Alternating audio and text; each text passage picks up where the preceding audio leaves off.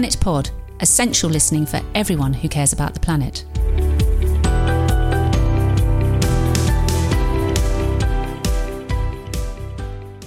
Hello and welcome to Planet Pod with me, Amanda Carpenter. And today I'm delighted to welcome two guests from Scotland. And the joy of being able to Zoom record these things is that we can actually get guests from all over the world and all over the country. And we don't have to force them down to our studio in Bermondsey. So it's a great pleasure to introduce Pete Cairns, who's the co founder and executive director of Scotland's The Big Picture. And Pete is a photographer, videographer, nature tourism operator, and an environmental communicator and a long term advocate of rewilding. Pete, welcome to the pod and thanks for joining us. Hello there. Good afternoon. And my second guest has made an appearance on the pod before, so he's coming back. So, welcome back, Patrick Laurie, author of the blog Working for Grouse, and of course, of the beautiful native Life in a Vanishing Landscape, which was shortlisted for the 2020 Wainwright Prize. And if you haven't heard him talking about his wonderful book, then catch the podcast on that. And he tells the story of life on his farm in Galloway, a place forgotten, a vague and half imagined corner of Scotland that's fallen off the map. Patrick is also involved in a number of conservation projects on upland farms. So, Patrick, welcome back to Planet Pod. Thank you. Nice to see you. And I've gathered you here together today to talk about rewilding generally, but perhaps specifically to talk about the campaign that you've just launched, Pete, which is to bring back the lynx, or at least consult as to how Scotland might feel about bringing back the lynx. So, could you just sketch out for us what it is that you're trying to do as part of this consultation? Yes, well, I suppose I suppose the first petty point to make is that it's actually not a campaign; it's a it's a study. Um, so this is a conversation you'll be aware that's been that's been rattling around for as many years as I can remember. And although um, there have been several studies um, exploring the ecological feasibility of living with lynx um, in Scotland, this is actually a, a conversation that's not about the biology of an animal. It's more to do with people's perceptions and attitudes.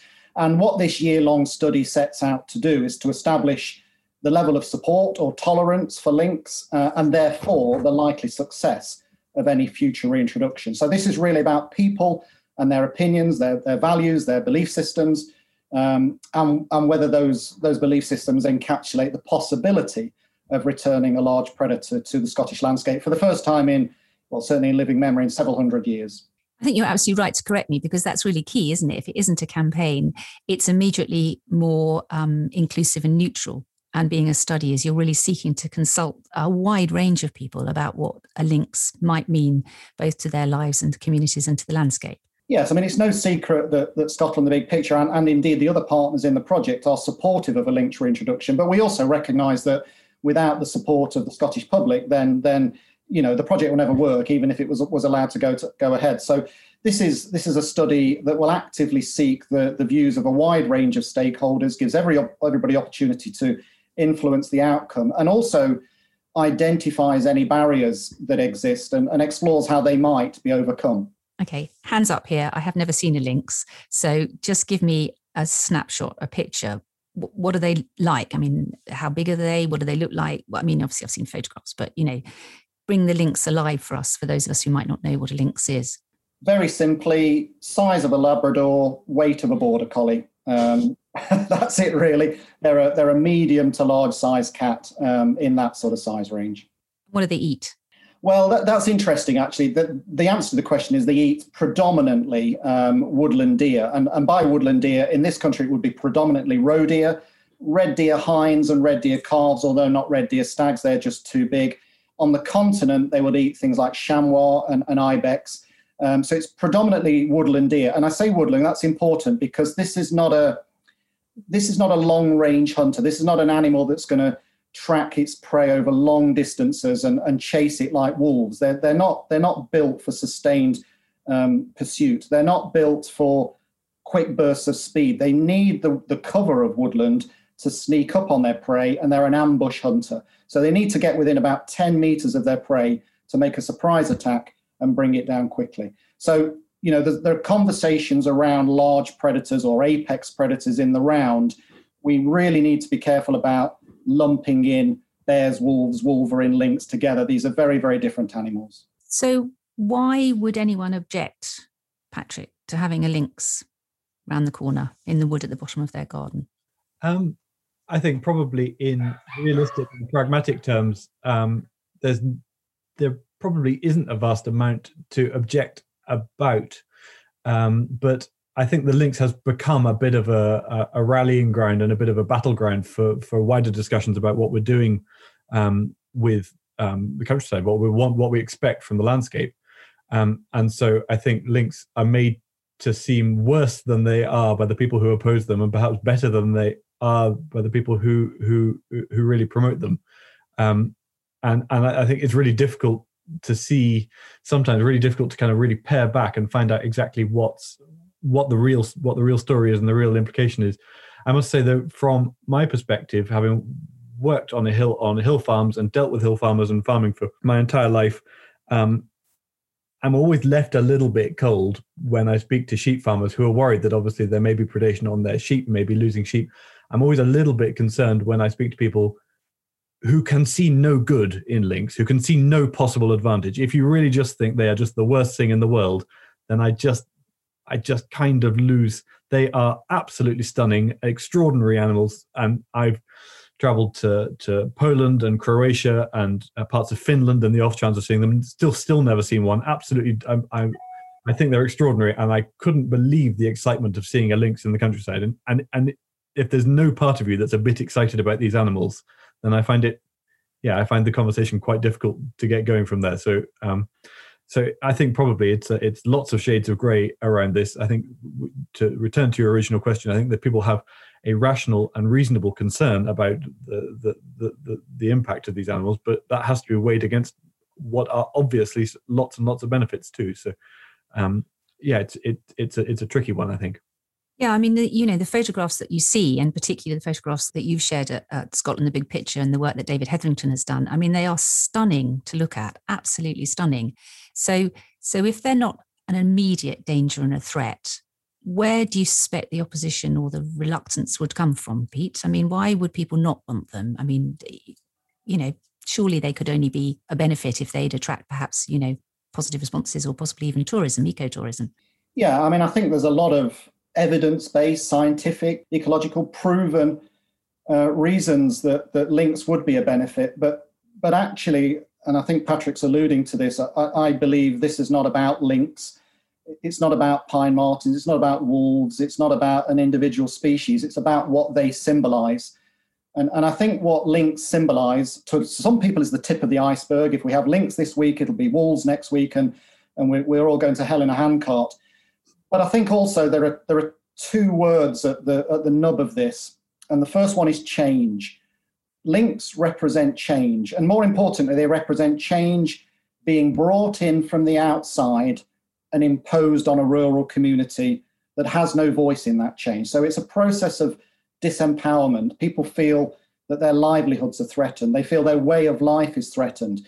So it's not about the lynx, it's what it, what it means to them, at, at, almost at a conceptual level. And I think the other word, which is important in any discussion about how the, the Scottish countryside looks or is managed or who it serves, uh, and that word is control. And I think we've, we've grown used as a species to controlling every square inch of the landscape and rewilding and its associated species and habitats change, the, the change that rewilding brings with it threatens that control. It, it's asking people to relinquish some control and hand that control back to nature. And that's something that's fundamentally alien to most land managers. So I think change and control are really the two words at the heart of this rather than lynx or wolf or rewilding or, or whatever other word you want to use. The Scottish relationship with the land and the Scottish farming relationship with the land is quite complicated, isn't it? Because large parts of Scotland are owned by quite a small number of people, and large parts of that land are not farmed actively in the way that Patrick's farming his his land. They're they're reserved for you know for grouse shooting or for for other moorland related pursuits. So so so it's quite a complicated relationship that you have in scotland with the land isn't it? It's not as perhaps as simple as just you know lots of farmers who are used to you know having their plot and ploughing it up and planting grain. I mean it's it's it's more complicated and the changes in scottish land ownership with the rise of community trusts and things is another level of change so so is there something there that we should be unpicking about that bigger relationship between scots and the land that they they live and work well, then the first thing that um, strikes me about that, and I'm always on slightly on on on edge about this anyway, is um, being from um, Dumfries and Galloway in the far southwest of Scotland. Um, I find it really interesting discussions about Scotland and about wild Scotland and rewilding in Scotland um, feel like they're taking place in a slightly different country. Um, and so you cross the border into Scotland, and actually, most people still think you've got two hours or three hours in the car before you actually reach proper Scotland. Um, and so there's a vast area of Scotland that is south of the Central Belt, um, but which operates on a very, very different. It's on a very different journey. It's doing very different stuff at the moment. Um, so um, and, and, and that to me is a big concern because I start to feel like um, different parts of Scotland are becoming steadily a bit more sort of um, siloed and a bit more sort of intensif- intensified in terms of what they're doing. And the moment, uh, Dumfries and Galloway produces about half of Scotland's dairy produce. Um, so we have really gone down that particular avenue. We're also turning out a massive amount of commercial softwood timber. Um, and that's only going to be set to increase. And the way that subsidies and support for people who want to do conservation, even that's becoming more specialized now, so that you can't even, the chances are, well, you can't now get certain options that you used to have been able to get through some of the agri environment schemes. The chances are that's going to be narrowed down. And it's leading us to a situation, just to add another layer of complexity, Amanda, to your, to your, to your question, it's leading us to a situation where in not too distant future, the southwest Scotland will be the timber district and the southeast of Scotland might be the sheep district. And I'm just a bit concerned then that, say, the Cairngorms become the wildlife district. And actually, with that approach, we start to kind of abandon any hope we had of making sure that wildlife is everywhere and making sure that um, we live in a diverse countryside that has a really nice balance of stuff everywhere you go. And and it, I find it really distressing here, trying to farm, losing wading birds, losing curlews, losing lapwings as we go, my son when he grows up won't know curlews and lapwings and he won't he won't have them around him. And to him he won't necessarily mark that loss. But to me that's a really defining thing about this area. And and when little small crumbs like that start to fall off the table they look little and that's fine. We'll save curlews in scotland but we'll save them say in aberdeenshire. But we won't have them here. And and it's the accumulative sum of all these many intensifications where we just start to lose stuff. So yeah. So, so why not, Patrick? Why why why is that happening? Why is it becoming? You know, you're becoming the the dairy and timber district, and why might you lose your curlews and not and not keep them? Is that habitat loss? Oh, that's a million things, but okay. um, so no, it, it it is just the more the, the land use has been intensified. In lowland, we've gone to very intensive commercial grassland, and in the uplands, we've gone to very intensive commercial forestry. Um, and just wildlife generally, curlews being an avatar for lots of species, but wildlife is just squeezed in that gap. And so I'm really encouraged when I see some of the um, Scotland big picture stuff going on and some of the proposals for big wildland stuff going on up north. Like, I'm like, oh, but I want, I want, I want bits of that here. Like, I want, I want to make sure bits of that happen in amongst what I'm doing here. I don't just want to. I, I love my cows, but I do love other stuff too. Like, I want to, I want to live in quite a diverse piece of countryside. And what's stopping you? Is that I mean you talked about subsidies and and is that a is that a national policy as a result of devolution? Is that a Brexit related policy, or is that just sheer the the, the march of economics? Well, well, the, um, the, again, and I have to be careful too that I don't harp on about this. Um, well, inevitably I do end up harping on about it, but I have to be careful I don't put too much emphasis on it. When you talk earlier about community land ownership and this general move towards breaking up some of the bigger classic landholdings and, and trying to shatter some of the, the sort of really old-fashioned models of land use and absentee landlords. Um, that's a big Highland issue, and that's really interesting to see that unfolding. But at the same time, within five miles of here, there's two or three properties in the last 18 months that have been bought up by a big Austrian investment company, putting it into softwood timber. So what's being undone in the Highlands is almost being redone in the southern uplands. Um, so we've got this kind of two-speed Scotland where the good aspires to get better and the bad is just getting worse. Um, and so, as much as I think lynx, like it has been identified in the past, to return to the idea of lynx, we've got extensive areas of suitable wild land here in Galloway. Um, it's no skin off pretty much anybody's nose to end up having lynx in some of these places. Um, and yet at the same time, I can't help but feel the spotlight will go to the highlands because almost because almost that's the wildlife place. Well, that that's where these things would be. Um, and so I look on, I suppose I look on with a certain envy. And, and I also acknowledge the fact that Scotland is probably even more complicated than than it seems. Return back to one of your points originally about um, this kind of imposition of stuff from the outside. Nobody yet, I haven't seen anybody yet really pin this down, but there's there's odd politics around um, Scottish national identity versus almost the imposition of what feels sometimes like an English middle class vision of what Scotland ought to be.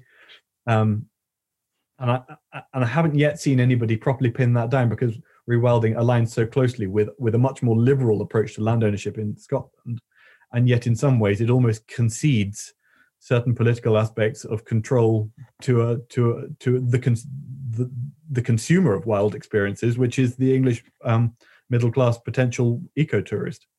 Um, so so there's there's there's flux and interest around there that I'd love to see that properly unpicked. I don't know, um, Pete, whether that's something that, that'll cross your cross your desk or, or, or, be back and forth in your in your thinking.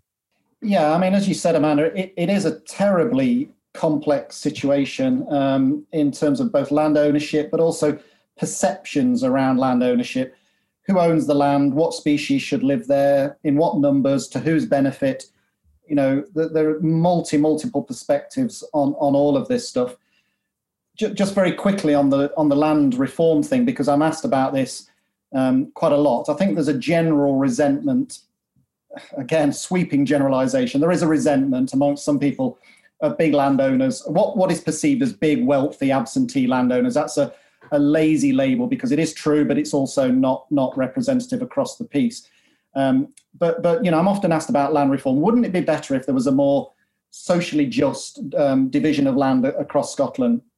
And of course, at, a, at an ideological level, I, I, would absolutely go along with that. I get the principles of, of land reform, absolutely. But the reality is that in many cases where land ownership has, has been has been taken on by community groups, because those groups have to represent a wide range of stakeholders, very often inertia sets in because it's it's management by committee and, and nothing ever happens. And I can name you know several examples where that has been the case. It sets off with huge amount of ambition and energy, and gradually that just stalls into a treacle of bureaucracy. The flip side of that, of course, is that the you know inverted commas wealthy absentee landowner comes along with his big fat wallet, clicks his fingers, and stuff happens. So you know, I live next door. I live next door. He says I live on a on a on a small farm next to uh, a massive estate um, owned by a, a, a, Danish billionaire called, called Anders Povlsen. And you know whether whether his ownership of of his chunk of land is is justified or morally defensible, whatever. It doesn't matter what you think of it. But the net result is that he has made more happen more quickly than a than a community land buyout would would do in hundred years. Now, yes, he's got the means, and, and but but more than anything else, he's just got the ability to act quickly and make decisions that are implemented immediately.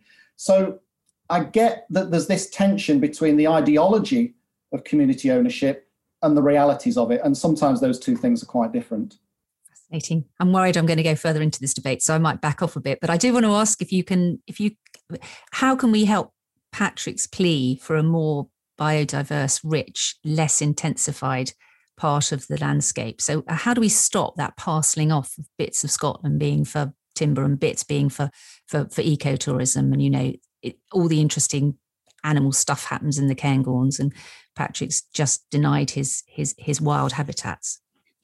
If you think about it, the, the system, um, and by the system, the subsidy system, and, and therefore the philosophical system that sits with it, has encouraged us to, to compartmentalize the whole of the British landscape. If you fly over the British landscape, it is divided up by straight lines so that you know grass grass species rich grassland can be measured regenerating woodland can be measured and then the subsidy divvied out accordingly we are obsessed with compartmentalizing the countryside and so again rewilding comes along and, and effectively wants to blur those lines and, and make it more as it were natural. And, and that that again is, is a challenge for many people. It, it's an alien concept for many people. I think to answer your question, the, the two things that have come along, I suppose, ironically and unfortunately in equal measure, in, in the last few years are climate change and biodiversity breakdown. These are two existential crises that we all face and we're all united by. We all share a vision um, that, that moves us in an opposite direction to the one that we're presently heading in. Um, and in many ways, that I hope that will encourage us to put aside what, in many cases, are really petty politics, point scoring, and recognize that we're all in this together and there's a common goal. If you think about it logically, nobody contests that a healthy, vibrant environment is a good thing. Nobody would disagree with that. The only thing we disagree on, what, what does that look like and how do we get there? So, you know, I, am buoyed, but in many ways, ironically, by these, these huge threatening clouds on the horizon, because hopefully it'll focus our attention and get us to, to move together towards a positive solution rather than spending huge amounts of time and energy perpetuating our division. And we're very, very good at that. Yeah, and so presumably your consultation study is one way of raising those bigger issues. So the lynx is, you know, sim, you know, it, it's a symbol, if you like. It's a, it's a, it's a, it's totemic in the sense that it will get people talking, and there'll be divisions, and people will say, "Oh, they'll eat my sheep," or, you know, they'll frighten the children, or whatever. You know, but but actually, it's a way of saying, how do we bottom out some of these trends, and how do we ensure a wilder, more balanced landscape across the whole of Scotland. And so there'd be nothing to stop you saying, yes, Patrick, we can have some lynx rewilded into your part of, of, of Galloway. So, so presuming it's an opportunity to have a bigger conversation, is it? Yes, it is. Um, I mean, I have to say that that bigger conversation you alluded to is, isn't necessarily most productive when it involves a large predator because, because you know the, the argument is very polarized. I think, and they're not that large. You said they're only the size of a Labrador. Well, yeah, symbolically they're, they're large. I think irrespective of the outcome of this study, what, what, what it will do is teach us a lot about Scotland's appetite for playing its part in a global biodiversity crisis. So forget lynx, forget the animal itself. This is a this is a societal issue that affects us all, and this this study will give us a feeling for how willing we are or not to to address some of these really big challenges. Yeah, and I it, would you sense that there's a kind of political will for this? Because um you know presumably to make the changes that you want to make i don't know does that have a political ramification? Do you have to have a, a approval from from the scottish parliament to reintroduce an animal of this kind? I mean is there a is do we stray into into politics in this realm? Very much very much. And so so two things on that. I'll, I'll give you the sensible answer second um, there, there is genuinely, and I'm not, I'm not saying this to be to be sort of melodramatic, but there is genuinely a, a growing number of people out there who are fed up with the with the inertia and the bureaucracy of the of the decision making process at a political level, and have voiced quite seriously the possibility of getting a white van in the middle of the night, filling it full of lynx, and letting them go, as happened with beavers on Tayside whatever you think of it, that was a result of people's frustration. So, so that is a threat, you know, in the background. But, but just to return to the political, and I don't know how political we can be on this on this podcast. As political as you like. Okay, so let, let's let's be straight here. The Scottish government at the moment has an agenda for independence. That, that's fine. That's their prerogative, of course. But what that does mean is that pretty much every decision at the moment, in the run up to an election at least, is is is is through the filter of independence. And at the moment, if you're asking me whether they would tolerate a convers- even a conversation around lynx, I would say absolutely not, because against that filter, this really risks losing the rural vote as, as they perceive it. And that's not somewhere they're going to go to. So lynx at the moment, and in fact, the you know the rural affairs cabinet minister uh, has been quoted as saying lynx over my dead body. Um, so you know at the moment, the appetite for the res- restoration of a large predator to Scotland is is I would say politically speaking almost zero. So it's going to require effectively public support to to make that happen. Mm, Patrick, do you think there's you've rather implied that there is some public support there, and that, that you know landowner, you know farmers are not just lumped together as a group. You know, you are as different as as people are, and that, that actually a lot of farmers wouldn't be completely um, antagonistic to the idea of reintroducing the lynx. Yeah, no, I so maybe I'm a bit of a a bit of an outlier on this, but at the same time, I've been um, brought up on a farm which, under current changes to farm payments and under sort of the political future of hill farming in marginal places, um, is effectively about to vanish. Um, and so, into its place, I'm I'm I'm probably more um, open to alternative um, models than than than many, particularly since farmers in Scotland are famously old, and I, despite being 35, I'm about half the age of most of my neighbours.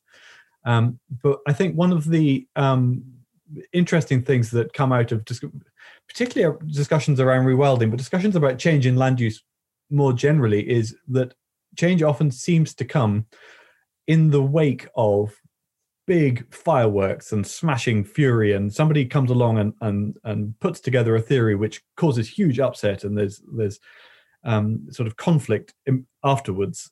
And and from that when that sort of settles a bit there's another wave of people who kind of conciliate and build bridges and and move things in the right direction.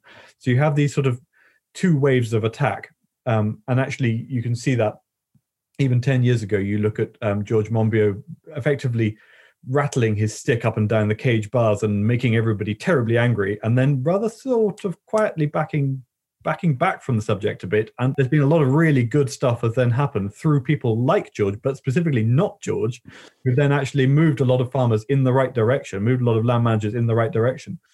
And so I may be a bit uh, conscious of applying the same rules to something like lynx is we I still feel like we're almost still in the fallout phase, and there's still there's potentially lots of really good conversations to go on behind the scenes, which will move us in that direction. But it has sometimes been a criticism of rewilding that rewilding on rewilders that they're a very very mixed batch of people, all working to different agendas and to some one man's rewilding is another man's pile of twigs in the corner of a well-mown lawn. So um, this idea then that lynx, the idea of lynx can percolate and then settle and start to, and then we can start to talk about it in different. Once it's no longer a totally new idea, we can start to talk about it as something a bit more approachable. That's getting jangled periodically by just when it starts to settle. Someone comes and says, "Right, lynx, lynx, lynx," in the middle of it all, and then it, it it seems discordant. It, it, it doesn't seem like there's a clean narrative around it. So we're not getting that kind of um, progress, that sort of steady settling of progress. It seems almost like, I mean, how inflammatory can uh, the minister be by saying "over my dead body"? It's it's it's sort of trying to specifically chime with a sense of outrage, whereas. Um, I can't help but feel this is the direction, and it reminds me even when Pete was Peter was talking at the start. This um, very good um, story by um, Aldo Leopold, the Escudilla. Peter, you'll know um, the, the story about Escudilla, the, the, the grizzly bear that lived in the mountain Escudilla, and uh, they ended up killing him because occasionally in the spring he'd come down and kill a cow. Um, and the irony is that after he was dead, it turned out that the world wanted far more grizzly bears than they ever wanted cows. Um, and we may be in a similar sort of scenario now where um, exporting huge numbers of our low value sheep to Europe um, maybe actually um, a lynx is probably a great deal more valuable than some of the sheep that we've been working so hard to look after. Um, so I don't know. There's probably a, that's a, a, mixed bundle of of comment on it, but I don't know. I do think that the movement, re- rewilding itself, does sometimes suffer from that kind of slightly discordant sense of never quite allowing that peace. There's always a, a like a sense of fury, and uh, Pete's quite right there. The idea of somebody just chance of somebody filling up a, a, a, transit van. There always wants to be. It feels like there's always someone who wants to be the good guy who slays the dragon of injustice. So just when you feel like there's about to be progressive conversations going on with farmers, someone then pipes up and says, "I'm a rewilder and I hate farming," and then you oh you're all the way back to the beginning again but we know that that's not true. We know that a lot of rewilding is actually hugely beneficial for farming, and that that, that that that a little bit, whether it's wild margins or reductions in pesticide use or increase in you know hedgerows, all of which are under that wide umbrella of rewilding, are enormously beneficial and that they increase yields and they reduce the need for, for expensive pesticides so your value goes up. And so we know that that actually huge amounts of good come out of that you know rather dramatic sort of intense uh, cage rattling in the middle don't we? Absolutely. And i think if we consider lynx to be the end result brilliant. Um, but at the same time from my role doing um, consultancy and advisory work with lots of farmers i'm inching people into doing really really simple stuff which yeah. is all little bits of bi- biodiversity. Yeah, yeah, but it's the same continuum. It's just it's on the safe end of the, uh, and and and I really can't. It sounds very disloyal, but a lot of my friends and neighbours um, are very very hardwired to reject even the simplest concept of taking things towards a wilder perspective. And I have a really good series of examples locally of ditch draining and field draining that's going on a huge amount of work going on to try and drain um, wet parts of fields to the tune of sort of a quarter of an acre or, or half an acre. Um, and i'm screaming to say why are you bothering? Why not just put a fence around that plant a tree on it do something with it just let it be because it's never going to be your productive part of your silage field. Um, and, and and it it's it's almost these are rational, intelligent, capable people, and they hit a brick wall with it because they've just been tuned in. Just that there is one way to do this, and this is how we do it. So I'm not surprised then that when we get to the other end of the continuum, we start talking about lynx. I'm not surprised then there's there's fireworks. This is a big, big piece of work and a long journey we're on here. Yeah, maybe we need to deploy economics in here. I mean, you know, the recent report which looked at the kind of economics of, of review of economics of biodiversity and realizing the real value of, of, of nature and and that idea that you might let your little wet area stay wet and it becomes a you know a carbon sink and maybe somewhere along the line you have a economic payment for that carbon sink on your land. So maybe there's a role for a, a you know a, a bigger economic actor to help people come round to this because I know that, you know, I'm old enough to remember that farmers got paid to dig the hedgerows up in the 70s and then paid to put them back again in the 80s, you know. So so maybe there is a, role for, for for macroeconomics in helping make that shift alongside the the sort of information sharing and, and, and education smally work that you're both doing. Um, I don't like to be cynical about it, but actually, there's a lot of the generation of farmers and land managers now feel to me strangely out of sync with what they're doing almost because they've they're almost in a slightly dissociative state. Having been through that um, hedgerow removal and hedgerow replacement i was speaking to somebody recently about peatland and trying to get an idea of uh, the value of um, improving peatland and restoring peatland on his ground. And i said has it been of any help to you? And i was trying to effectively establish a case study so that i could go to other farmers and he said, I don't know if it's been a help to me. I don't know if it hasn't been a help to me. To be honest, I don't really care. If it doesn't turn out to be a good thing, they'll pay me to undo it. Um, so you get paid to do it, you get paid to undo it. So yeah, the cynicism. you, you, basically can't lose. So you'll just you'll yeah. do this today. We'll do something yeah. else tomorrow. And and to me, re-engaging farmers and re-engaging land managers in a bigger picture, that's the first lesson. And even I I hadn't reckoned you'd have to go back as far back to basics as that sometimes. So that in there are some really good farmers, and I'm pleased to hear earlier Peter saying some big, some of the biggest estates in the Highlands are ace. They're really good, doing fantastic stuff. That's not a universal picture. It's it's it's it's very patchy, and there's good and there's bad, and there's all sorts. There's lots of really really good people out there doing their best, but also we can't ignore the fact that a lot of people out there who who who would love to. They just they have no idea. They have absolutely no idea where to begin. Mm. Maybe they could turn those wet areas into beaver ponds You've got quite a big job on your hands, haven't you? And um, and and you know, just looking at some of the, the the, the documents that you've shared through your you know social media and through the, the website and things, you know, there's a lot of kind of myth out there about lynx, isn't there? And that they eat lots of sheep and all of those things.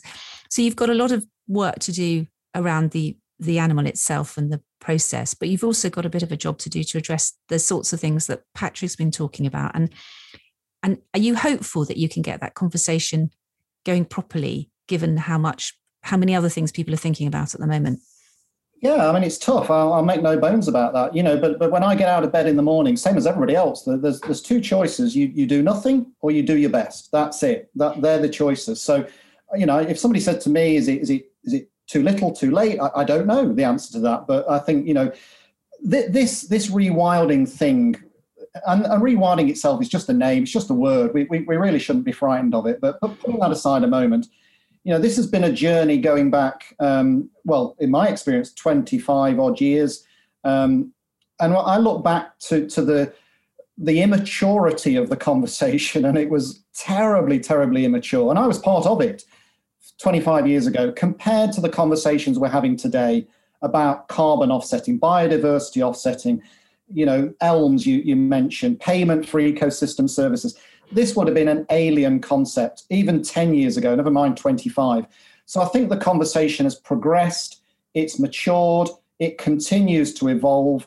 And yes, it, it is bewildering, it is frustrating at times, it is bemusing. All the contradictions and inconsistencies that Patrick's alluded to do exist.